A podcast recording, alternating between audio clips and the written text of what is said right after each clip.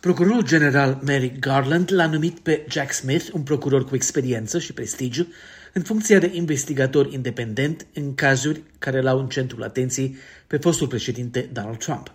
Unul cu privire la documente, unele secrete luate de la Casa Albă și mutate la reședința sa din Florida, și un altul vizând rolul jucat în evenimentele de la 6 ianuarie 2021, când susținătorii ai lui Trump au atacat clădirea Congresului încercând să împiedice validarea rezultatelor alegerilor prezidențiale.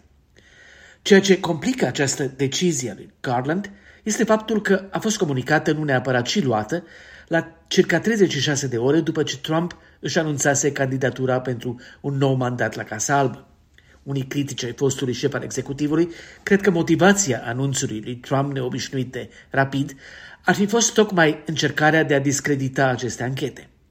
Conducerea Ministerului Justiției, între care și Mary Garland, este numită de către președintele Biden, care la rândul său are intenția să candideze. Un investigator independent este o cale de a se angaja că ancheta este obiectivă. Smith raportează procurorului general, dar în cazul în care nu este de acord cu ceea ce ministerul îi cere, atunci există obligația legală de a informa Congresul și implicit opinia publică. Oricum este o situație fără precedent ca persoane numite de un președinte să încheteze penal pe adversarul acestuia la viitoarele prezidențiale.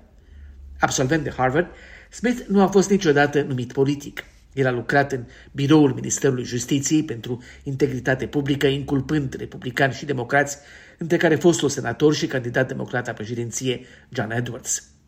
Smith este în prezent procuror șef la tribunalul de la Haga, care investigează crime de război în Kosovo.